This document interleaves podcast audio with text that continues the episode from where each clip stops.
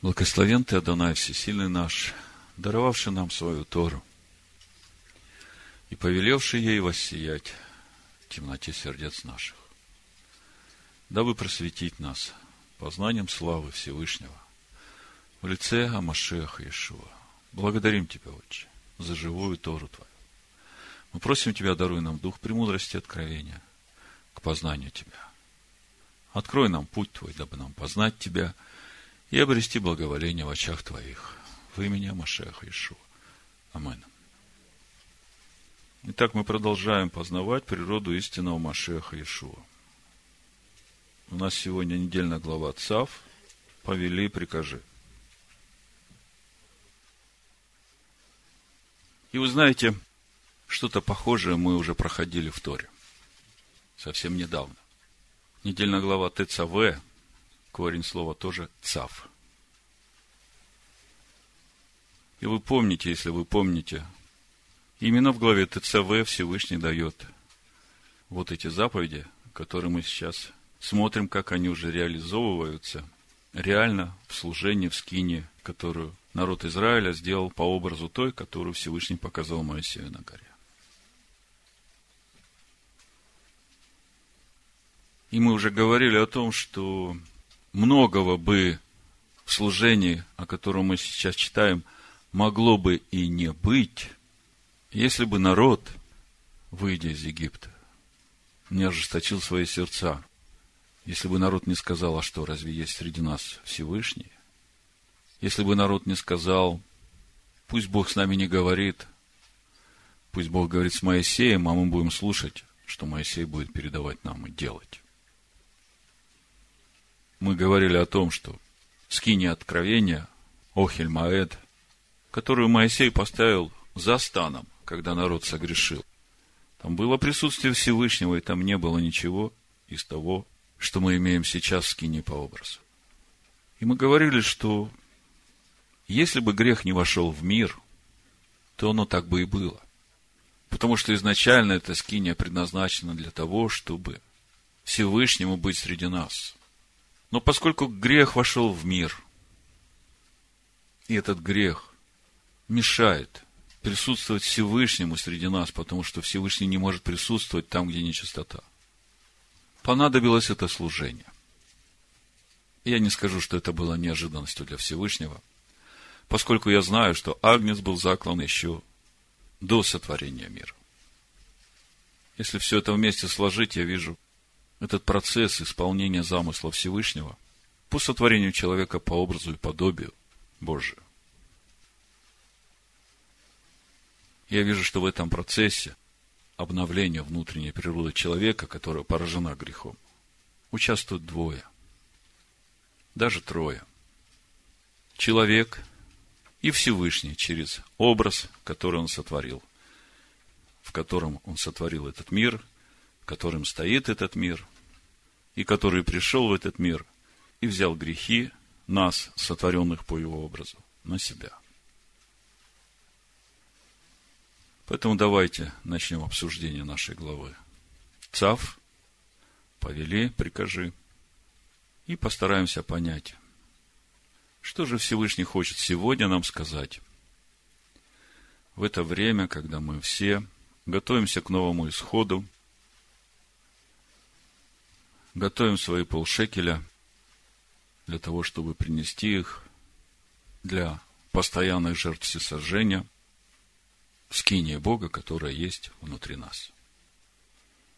Как я уже говорил в начале, первые полшекеля, когда Всевышний повелел через Моисея народу собрать на устроение скинии, они пошли в основание столбов, на которых стоит сама скиния и каждому столбу по два серебряных основания были вылиты из этих шекелей, которые собрал народ в пустыне. В последующие годы эта заповедь собирать полшекеля осталась, причем полшекеля должен приносить как богатый, так и бедный, независимо от статуса, от э, состояния, большой, малый, все, которые входили в исчисление сынов Израиля, они приносили полшекеля И мы уже много говорили о сути этих полшекеля.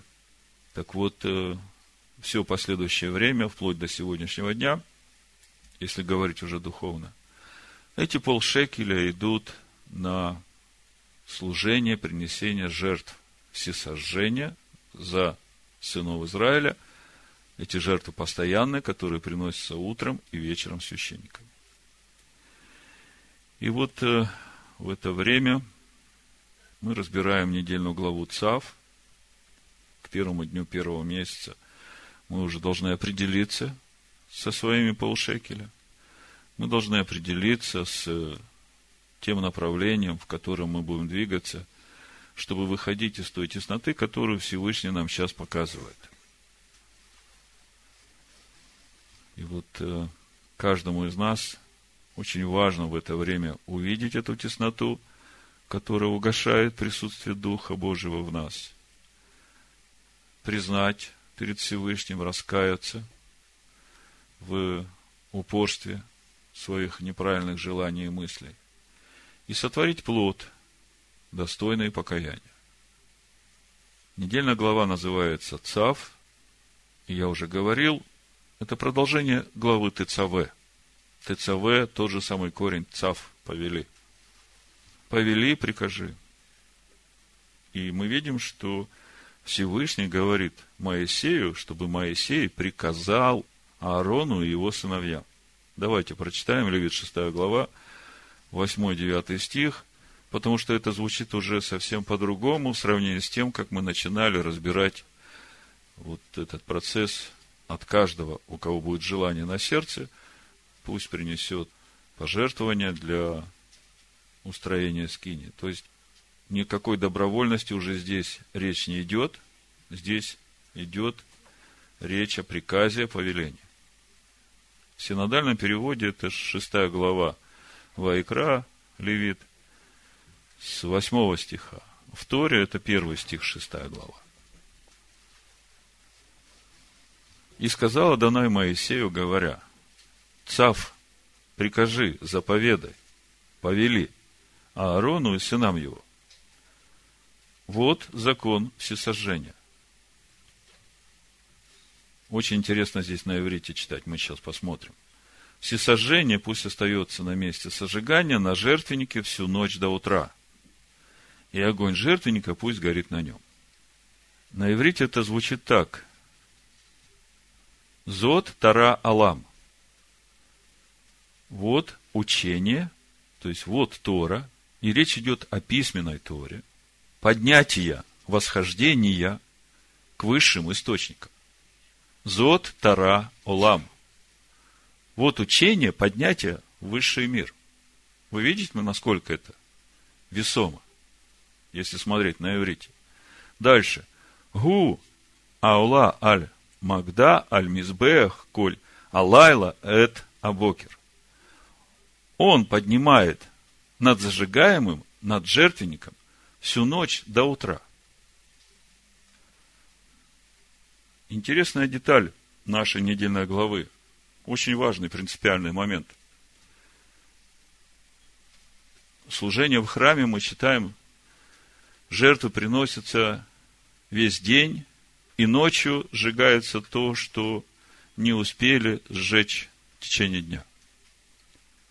Наша недельная глава говорит о служении ночью. Что такое ночь в понятии Писания? Если коротко, ночь – это время изгнания – если смотреть в большом плане, это время изгнания Адама из Эдемского сада, и до того времени, когда Царство Бога будет установлено на земле, как и на небе. А если смотреть э, в образах Торы, то это время состояния Галута для еврейского народа. Та же самая ночь. И вот наша недельная глава ЦАВ говорит о законе всесожжения, о учений поднятия к высшим источникам, к высшему миру, которое действует всю ночь до утра. Вот э, если сказать это словами Нового Завета, я думаю, вам проще будет это понять. 2 Петра, 1 глава, 19 стих, Петр говорит, И при том мы имеем вернейшее пророческое слово, и вы хорошо делаете, что обращаетесь к нему, как к светильнику, сияющему в темном месте, доколе не начнет расцветать день, и не взойдет утренняя звезда в сердцах ваших. Вот, по сути, Петр выразил духовную суть закона всесожжения, карбана ла, учения, восхождения к, высшим, к высшему источнику. И еще один момент в этом же стихе, дочитаю на иврите. В эш амизбех тукатбо. И огонь жертвенника пусть горит. В 12 стихе этой же главы читаем об этом же. А огонь на жертвеннике пусть горит и не угасает, и пусть священник зажигает на нем дрова каждое утро и раскладывает на нем все сожжения, и зажигает на нем тук мирной жертвы. Огонь непрестанно пусть горит на жертвеннике и не угасает. Вот что говорят мудрецы в отношении этих стихов. Огонь пусть горит на жертвеннике постоянно и не угасает. Эта фраза является избыточной, и наши наставники выводят из нее запрет для человека. Каждый гасящий огонь на жертвеннике нарушает заповедь Торы. И даже угасивший один уголек из жертвенного костра карается бичеванием. Независимо от того, погасил он его на жертвеннике или внизу на земле. То есть, есть заповедь, огонь на жертвеннике должен гореть постоянно. И мудрецы говорят, что тот, который гасит хотя бы один уголь, он достоин наказания. Давайте разберемся с тем, что же является этим огнем на жертвеннике. Чем суть этого огня? Ну, самое простое – это Второзаконие, 33 глава, 1-2 стих написано – вот благословение, которым Моисей, человек Божий, благословил сынов Израилевых перед смертью своей. Он сказал, Адонай пришел от Синая, открылся им от Сиера, воссиял от горы Фаран и шел со тьмами святых, одесную его огонь закона. То есть, первое, самое важное, суть этого огня – это тот огонь, который исходит из закона. Но это еще не все. Наш внутренний храм, он в принципе имеет все те же составляющие, которые есть и в этой скине, которую сыны Израиля сделали в пустыне по образу, который Всевышний показал Моисею. Так вот, э, огонь на нашем внутреннем жертвеннике – это наша жажда познавать Тору и жить Торой. Проходить через этот очищающий огонь Торы. У Торы есть огонь, и этот огонь одесну его святых, и чтобы войти в этот стан святых, нужно пройти через этот огонь, очищающий огонь.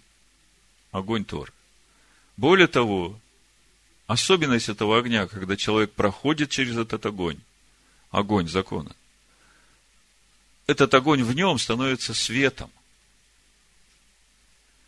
И тогда одесну его этот огонь закона, который является этим благоуханием Машеха, одним на жизнь, другим на смерть. Так вот, э, этот огонь на жертвеннике мы видим, должен гореть всегда – и мудрецы говорят, что это настолько важная заповедь, что она распространяется и на субботу, и на нечистых. О чем речь? Вот если ты уехал в отпуск, ну, естественно, как ты себя в отпуске ведешь? Я отдыхаю. Наступает шаббат. Я продолжаю отдыхать.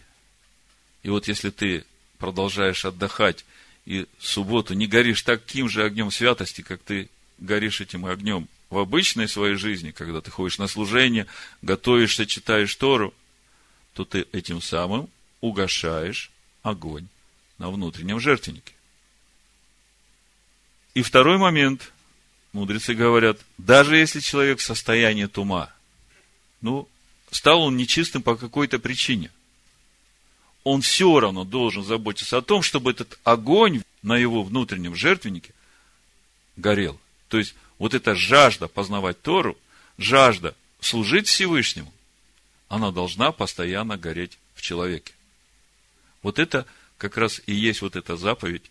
Огонь должен гореть на твоем внутреннем жертвеннике всегда. А мы говорим о жертве всесожжения, и речь идет о том, что на этом огне кто должна гореть? Наша душа человеческая, земная составляющая нашей души, которую мы посвящаем на служение небесной составляющей нашей души, Машеху, живущему в нас. Вот э, если мы все это сложим, и я вам сейчас прочитаю Откровение 3 главу с 14 по 22 стих, вы начнете лучше понимать, что значит не холодный, не горячий. Вот послушайте. И ангелу Ладикийской церкви напиши. Так говорит Аминь, свидетель верный и истинный. Начало создания Божия. Знаю твои дела. Ты не холоден, не горяч. О, если бы ты был холоден или горяч. Но как ты тепл, а не горяч и не холоден, то извергну тебя из уст моих. Ибо ты говоришь, я богат, разбогател и ни в чем не имею нужды, а не знаешь, что ты несчастен и жалок и нищ, и слеп, и наг. Советую тебе купить у меня золото огнем очищено, чтобы тебе обогатиться, и белую одежду, чтобы одеться, и чтобы не видна была срамота ноготы твоей. И глазную мазью помажь глаза твои, чтобы увидеть. Кого я люблю, тех обличаю и наказываю. И так будь ревностен и покайся. Все стою у двери и стучу. Если кто услышит голос мой и отворит дверь, войду к нему и буду вечерять с ним, и он со мной. Побеждающему дам сесть со мной на престоле моем, как и я победил и сел с отцом моим на престоле его. Имеющий ухо да слышит, что Дух говорит церквям. Ну вот, если вы сейчас на это место Писания, наложите все, о чем мы говорили уже до этого, то вы увидите, что это душа, в которую стучится Машех. Это как раз та душа, которую нужно принести на этот жертвенник. И это та душа, которая должна иметь вот этот огонь жажды познавать Тору, жить ею. А если эта душа говорит, да у меня все хорошо, я имею откровение о едином Боге, субботу соблюдаю. У меня все в порядке. Машех говорит, ты не горишь, ты успокоился. А в итоге стал слепой, нагий, потому что огонь на твоем жертвеннике уже не горит. И самое интересное, что вот этот огонь, который ты должен поддерживать на жертвеннике, твоя душа-то понимает, что этот огонь так для нее.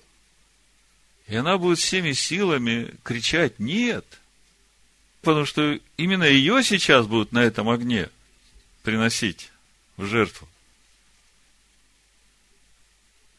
Так вот, пусть огонь, вот этот огонь животной души, угаснет в этом огне святости Тор.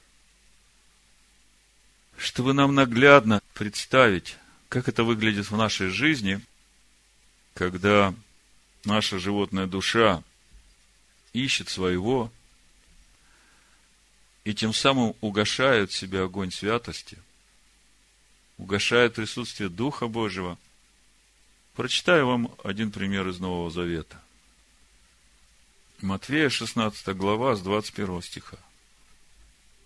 С того времени Иешуа начал открывать ученикам своим, что ему должно идти в Иерусалим и много пострадать от старейшин, и первосвященников, и книжников, и быть убиту, и в третий день воскреснуть.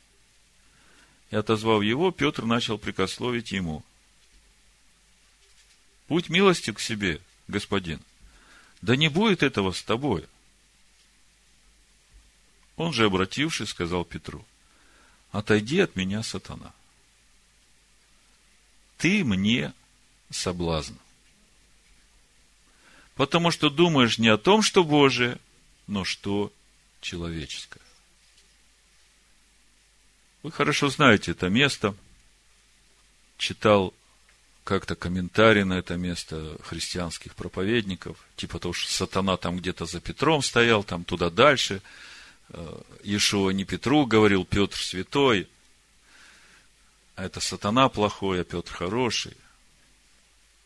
Так я вам скажу, что вот эти порождения ехиднины, это и есть вот эти наши плотские души, которые ищут своего. Сотворите плод, достойный покаяния. Это и есть вот эта жертва всесожжения, когда ты принесешь эту душу, умертвишь в ней всякие свои желания, хотения человеческие и полностью посвятишь себя на служение Машеху, живущему в тебе. А вот когда ты потворствуешь своей душе, ну, а что здесь плохого? Вот и у этого это есть, и этот тоже это делает. Я тоже хочу, мне тоже этого хочется. А Ишуа говорит, если ты будешь давать себе место желанием твоей человеческой души, то ты даешь место сатану. Отойди от меня, сатана, потому что ты хочешь не того, что Божие, а того, что человеческое. Вот можете сейчас посмотреть в свете этих стихов на свои желания, и, может быть, через это увидите ту тесноту, из которой Всевышний хочет вас выводить в этот Песах. А дальше Иешуа говорит те слова, которые, в общем-то, отражают наш сегодняшний раздел главы ЦАВ о жертве всесожжения. Смотрите – Тогда Ишуа сказал ученикам своим, если кто хочет идти за мной, отвергни себя и возьми крест свой и следуй за мной. Вот сейчас о кресте мы еще поговорим, возвращаясь к нашей недельной главе. Ибо кто хочет душу свою сберечь, свою душу, с вот этими вот человеческими желаниями, тот потеряет ее. А кто потеряет душу свою ради меня, то есть ради желаний Машеха, ради того, что желает Слово, тот обретет ее. По сути, тот же самый закон Торы о жертве всесожжения, о этом пути нашего возвышения к высшему источнику. И здесь очень важный такой принципиальный момент – ну вот, мы начинаем познавать Тору, начинаем соблюдать какие-то заповеди. И мы это делаем от сердца. Мы любим Слово, мы доверяем этому Слову. Слово говорит, не ешь ничего нечистого, потому что это оскверняет твою душу. А это та душа, которая призвана служить Машеху. И как же она будучи нечистой, может служить святому. Мы начинаем понимать, что значит светить шаббат, что значит шесть дней работать, а седьмой день святой. Что значит не зажигай в этот день никакого огня, чтобы в этот день горел только священный огонь во всех твоих жилищах. В сердце твоем, в душе твоей, в разуме твоем, в теле твоем. Мы начинаем так жить, но где-то внутри нас есть такие вещи, которые мы впитали с молоком матери. То, в чем мы жили до этого, что живет в нас, и от этого не так просто избавиться.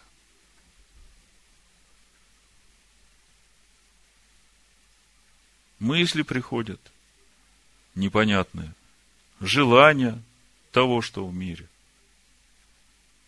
Думаю, иногда некоторым из нас было бы очень стыдно, если бы те мысли, которые посещают нас и желания, раскрылись бы и стали бы видимы другим. Что с этим делать? Как это все победить? Как от этого избавиться? Единственный путь, как от этого избавиться, это карбан Алла, жертва всесожжения. Мудрецы говорят, что именно жертва всесожжения человека искупает его греховные мысли, очищает его от этих мыслей.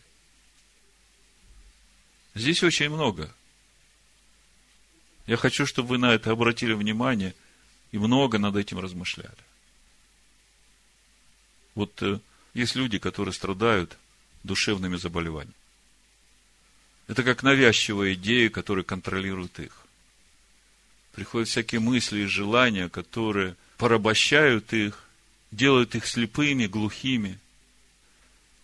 И они хотят только того, что пришло им вот на ум. Как помочь такому человеку? Что может ему помочь? Я вам скажу. Никакие химические препараты, никакие психиатрические лечебницы, ничего ему не поможет, кроме Карбан Алла. Когда он возьмет эту свою душу и полностью принесет во всесожжение Всевышнему и явит этот плод, достойный покаяния. Вот это единственное, что может помочь такому человеку. Вот Иешуа об этом говорит в Матвея 11 главе с 27 стиха. Послушайте. Все предано мне отцом моим, и никто не знает сына, кроме отца. И отца не знает никто, кроме сына, и кому сын хочет открыть. Единственный, кто открывает нам отца, кто приводит нас к отцу, это сын. И только через сына мы можем иметь общение с отцом. И сын это не есть отец. Из этого стиха уже видно. Сын приводит к отцу. Потому он и сын. И он говорит. Сын говорит.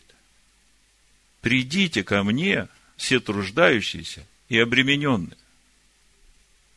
И я успокою вас. Я, Слово, Придите ко мне, к живому слову. Возьмите иго мое на себя и научитесь от меня, ибо я кроток и смирен сердцем. И найдете покой душам вашим. Вот оно, это лекарство. Для того, чтобы найти покой душам нашим, надо прийти к Нему, а Он Слово, отвергнуться себя, взять свою стойку казни и идти за ним. День за днем, слово за словом. И творить этот плод, достойный твоего покаяния. Что значит творить плод, достойный покаяния?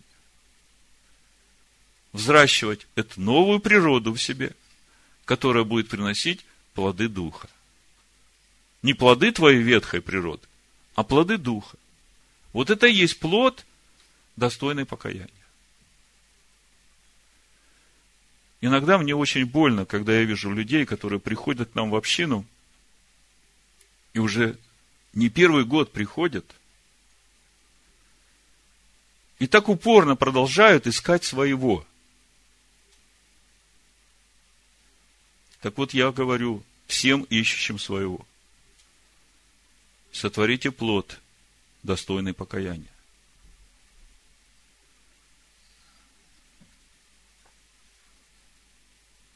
Еще один момент нашей Карбан Алла. Мы уже говорили об этом, я хочу вернуться к нему. В девятом стихе написано в синодальном переводе. Заповедая Арону и сынам его, вот закон всесожжения все сожжения пусть остается на месте сожигания, на жертвеннике, всю ночь до утра. Мы уже говорили о том, что значит ночь и что значит до утра. Как в отношении каждого из нас, о чем это говорит?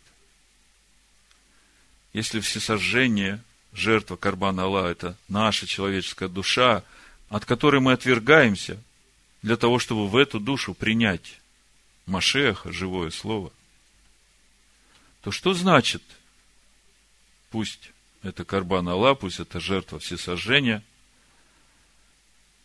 остается на месте сжигания, на жертвеннике всю ночь до утра. Помните, Петра мы читали в начале?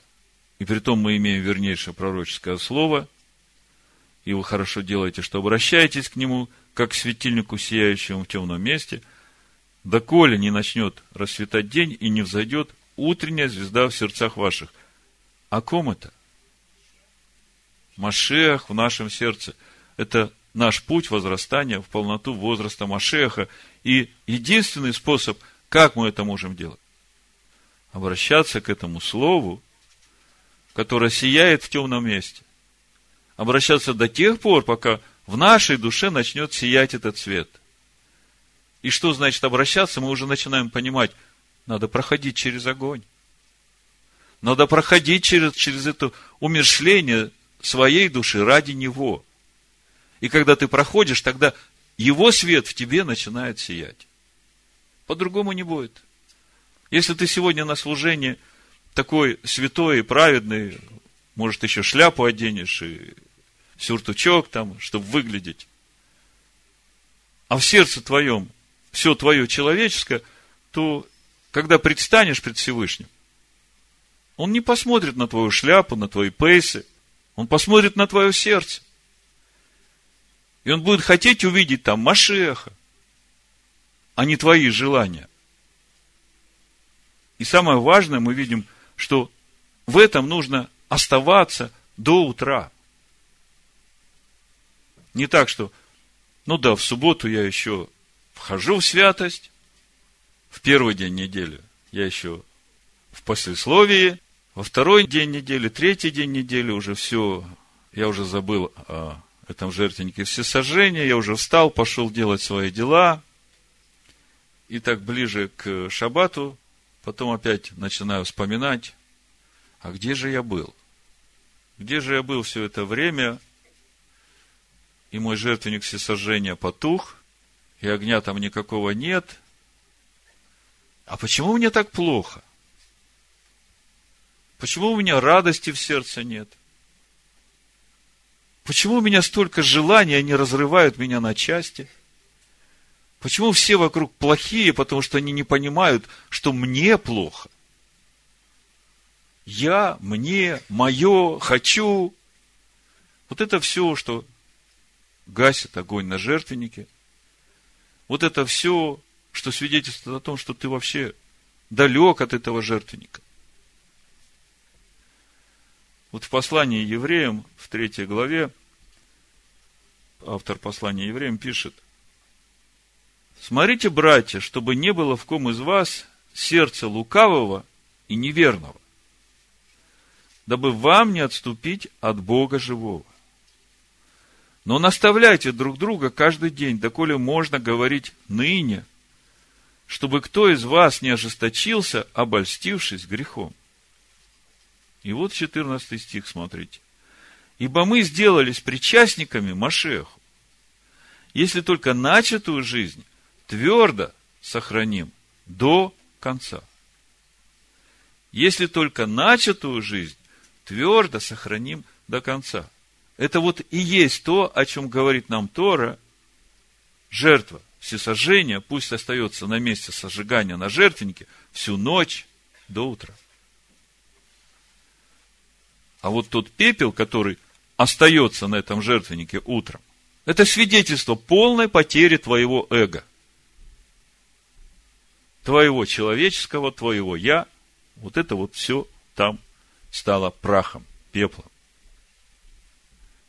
И мудрецы говорят, я уже вначале говорил, что чем меньше остается от жертвы, которую приносит человек Всевышнему, в пользование самому человеку, тем выше ее уровень святости. Даже, я уж не говорю о благодарственных жертвах, которые съедает полностью человек, только внутренности возносится. Есть еще мирная жертва, которая делится между жертвенником, между Всевышним, священниками и приносящим эту мирную жертву. Даже жертва всесожжения, казалось бы, полностью возносится во всесожжение, но и тут есть разница. Если сравнивать быка, которого приносит во всесожжение верующий, и горлица. У быка шкура снимается, оставляется священнику, а горлица полностью сжигается на жертвеннике, и от нее ничего не остается. Так у нас в нашей Карбан Алла мы видим три составляющих нашего пути восхождения к высшему источнику. Первое – это Карбан Алла, наша животная жертва, которую мы посвящаем на служение небесной душе, небесной составляющей. Второе – это жертвенник, на котором сгорает наша душа, которую мы посвящаем на служение. Ну, с огнем, который горит на этом жертвеннике, нам понятно, с нашей душой понятно, а что же является самим жертвенником? Чтобы получить ясность в сути жертвенника, я вам прочитаю Галатам вторую главу, 19 стих и дальше написано, законом я умер для закона, чтобы жить для Бога. Я сораспялся Машеху, уже не я живу, но живет во мне Машех. Что вы слышите? Жертвенник – это то, на чем сгорает наша душа. А стих говорит, законом я умер для закона, чтобы жить для Бога. Я сораспялся Машеху, уже не я живу, но живет во мне Машех. Тогда на основании этого стиха, что является жертвенником, на котором сгорает наша душа? Закон. Тора. И вот смотрите, самое удивительное совершение, которое происходит в нас. В огне закона сгорает в нас все, что противится воле Всевышнего, и через прохождение нашей души через этот огонь, этот огонь в нас становится светом Божьей праведности, в который мы облекаемся. Интересная деталь нашей недельной главы. Очень важный принципиальный момент. Всякий, кто говорит, что закон Моисея не нужен, что Иисус отменил закон Моисея, он подобен тому, который угошает огонь на жертвеннике. Вот это первый момент, о котором я хотел с вами поговорить, о учении поднятия к высшему источнику. Зод Тара Аулам. Вот Тара, восхождение к высшим источникам. И еще один момент, на котором я хотел сегодня с вами остановиться – это грудина. Грудина потрясания, о которой мы читаем в нашей недельной главе дважды. Первый раз мы читаем об этой грудине потрясания, когда рассматриваем закон о принесении мирной жертвы, и мы там видим, что эта грудина принадлежит Аарону и его сыновьям. А второй раз мы читаем об грудине, которая является частью жертвы посвящения Аарона и его сыновей на служение священников. И мы видим, что эта грудина принадлежит лично Моисею. Давайте сегодня попробуем понять, что это значит, о чем здесь Писания говорят нам, что за этим всем стоит. Ну, давайте сначала посмотрим э, в Левит 7 главе 28 стих и дальше прочитаем о грудине для Аарона и его сыновей от мирной жертвы сынов Израиля. Смотрите. Левит Вайкра, 7 глава, 28 стих. Написано, и сказал Адонай Моисею, говоря, скажи сынам Израилевым, кто представляет мирную жертву свою Адонаю, тот из мирной жертвы часть должен принести в приношение Адонаю, своими руками должен он принести в жертву Адонаю, тук с грудью должен он принести, потрясая грудь пред лицом Аданая. Тук сожжет священник на жертвеннике, а грудь принадлежит Аарону и его сыновьям. Видите, да? То есть, во всякой мирной жертве, мы прошлый шаббат говорили о мирной жертве, и мы говорили, что вся мирная жертва, она как бы указывает нам на единство человека с Торой. Потому что через э, Тору приходит шалом в жизнь человека, мир со Всевышним, священство довольно. Все едины в служении Всевышнему.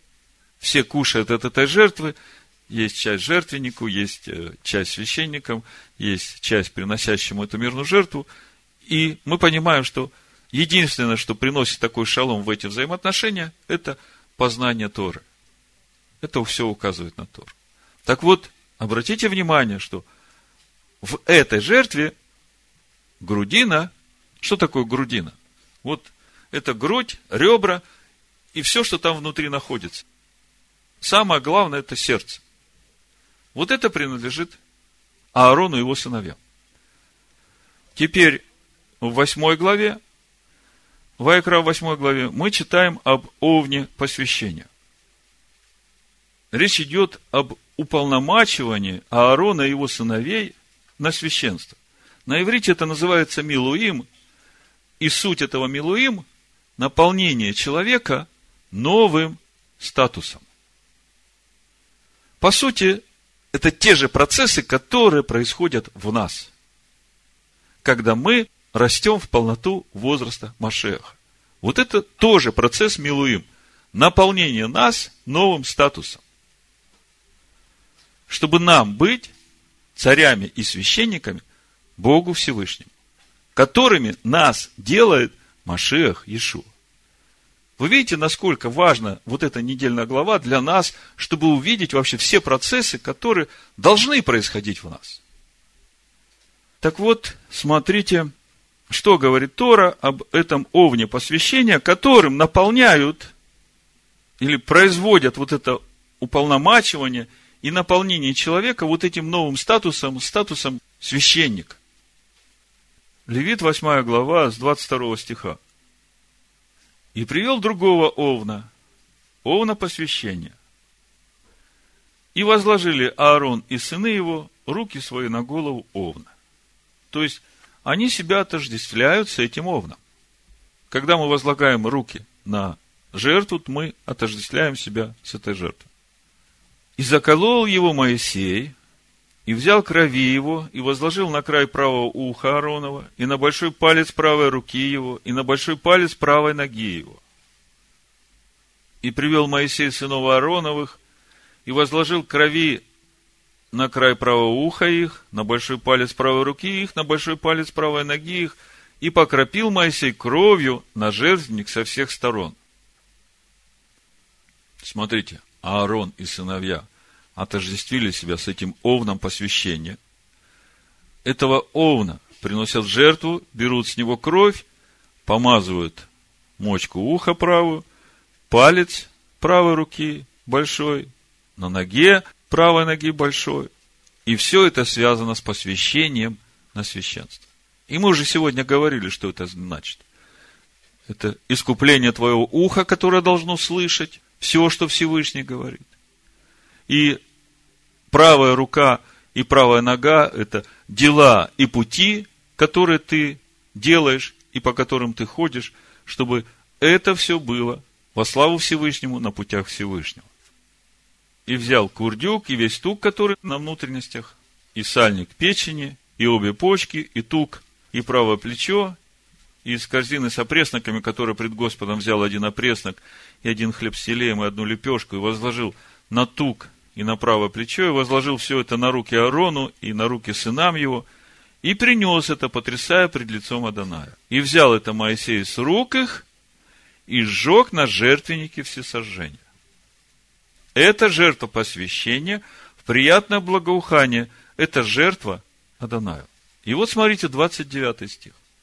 «И взял Моисей грудь, и принес ее». Мы говорили, что на этого овна посвящения Аарон и сыновья возложили руки. Отождествили себя с этим овном. И вот Моисей берет грудь этого овна, потрясает ее пред лицом Аданая, и дальше мы читаем, это была доля Моисея от овна посвящения, как повелел Адонай Моисею. Интересно получается. Первосвященник, будущий первосвященник Аарон, а грудина Аарона принадлежит Моисею. Что это значит? О чем это?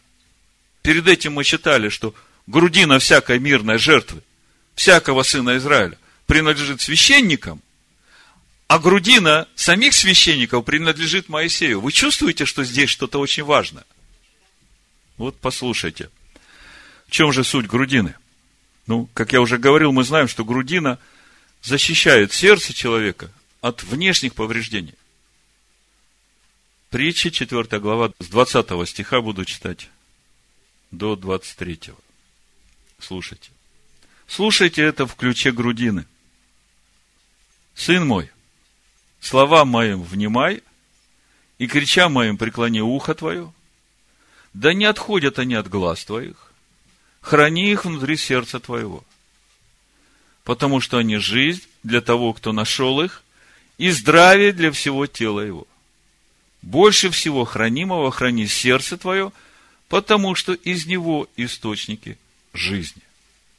Так вот, другими словами, принадлежность грудины священникам говорит нам о том, что священники должны направить сердца в правильное русло, в русло служения Всевышнему.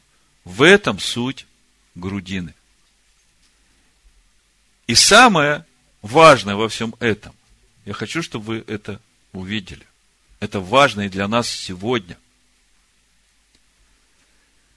Если сердца и грудины, которые приносят сыны Израилю как мирную жертву, жертву шалома – единения с Торой принадлежат священникам, то есть священники отвечают за то, чтобы эти сердца направлять, ходить правильными путями, правильно слышать, делать правильные дела, то сердца самих священников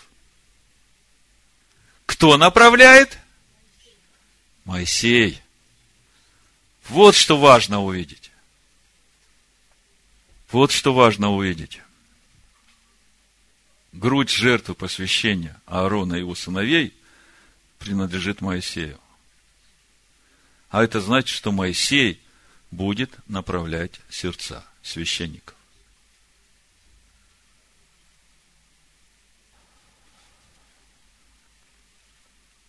И вот здесь проблема. Вот здесь большая проблема. Она и сегодня во взаимоотношениях между сыновьями Аарона и Моисеем. Я говорю с сынами Аарона, с теми священниками, которые будут после Аарона, в том числе и священники Нового Завета, эти другие виноградари, которым Всевышний передал свой виноградник, тоже священники. Так вот, помните, когда мы начинали разбирать название недельной главы, Цав, нам показалось немножко резким. Вроде все было добровольно, мягко, красиво, а тут сразу прикажи, повели. Это очень строго, это очень важно.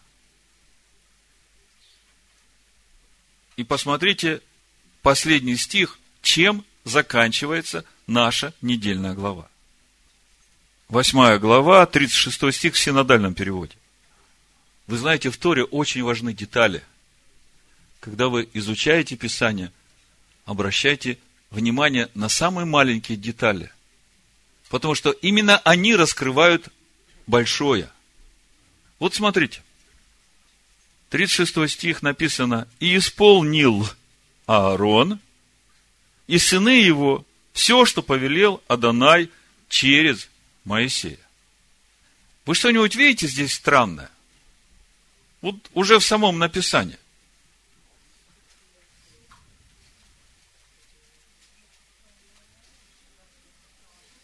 И исполнил Аарон и сыны его все, что повелел Адонай через Моисея. В иврите точно так же написано, именно такие же временные глаголы стоят в том же самом времени, в том же самом числе, как вот и в переводе.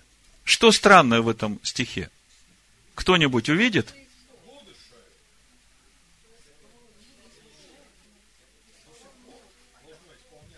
Так, кто сказал исполнили? Молодец. Послушайте, не о будущем и не о прошедшем, а речь идет о единственном и множественном. Вот посмотрите, и исполнил Аарон.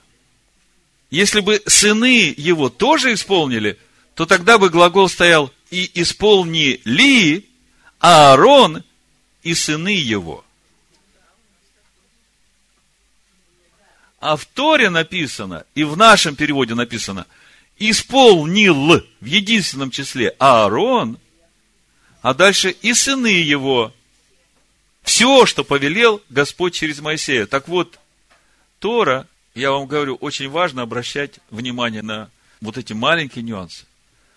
То, что мы будем читать в следующей недельной главе, сейчас в нашей недельной главе идет посвящение на служение священников, наполнение их священством, а следующая недельная глава – это уже восьмой день, когда вот эти священники начнут первый день самостоятельно служить. Восьмой день. И мы видим, что два сына Аарона погибают. Так вот вам ответ уже здесь, предупреждение, что Аарон исполнил все, как повелел Господь через Моисея, а сыновья нет. А что они сделали не так, я уже забегаю вперед, но вам будет интересно в следующую неделю изучать и размышлять об этом. Чуждый огонь принесли. А что значит чуждый огонь? они сделали то, чего Господь не повелел. А грудь потрясания, которая от овна, наполняющего священством Аарона и его сыновей, принадлежит Моисею. Это значит, что все, что сказал Моисей, священники должны исполнять в точности, если не хотят погибнуть. А Аарон все исполнил, как сказал Господь через Моисея. А сыновья погибли. Двое сыновей. И через это мы видим, что уже здесь, в Торе, предупреждение для сыновей Аарона. Проблема с послушанием. Понимаете, когда Моисей рядом, авторитет, все хорошо – а когда уже Моисея не стало, священники построили храм в Иерусалиме, и они теперь самые главные, и кто им указ? Вы знаете, что э, садукеи – это партия священников. Но то, что они не признавали воскресенье, вы это знаете, мы в Новом Завете читали. Но то, чего нет в Новом Завете, что есть в комментариях мудрецов, они были против вот этой заповеди Всевышнего – возлияние воды на жертвенник в Суккот. Как вы думаете, что будет с этими священниками, которые не послушны Моисею? Всевышний сказал, приближающихся ко мне я освящусь. И когда он освящается, это значит, надо пройти через этот огонь святости, чтобы умереть для себя, чтобы жить для него. А когда ты этого не делаешь, ты погибаешь. Вот какая важная деталь грудь потрясания.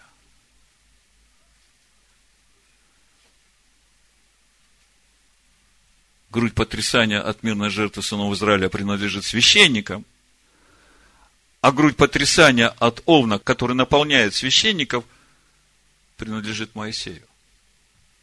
Тогда, если все это вместе сложить, скажите, кому же в конечном итоге принадлежит грудь потрясания или сердца простых сынов Израиля?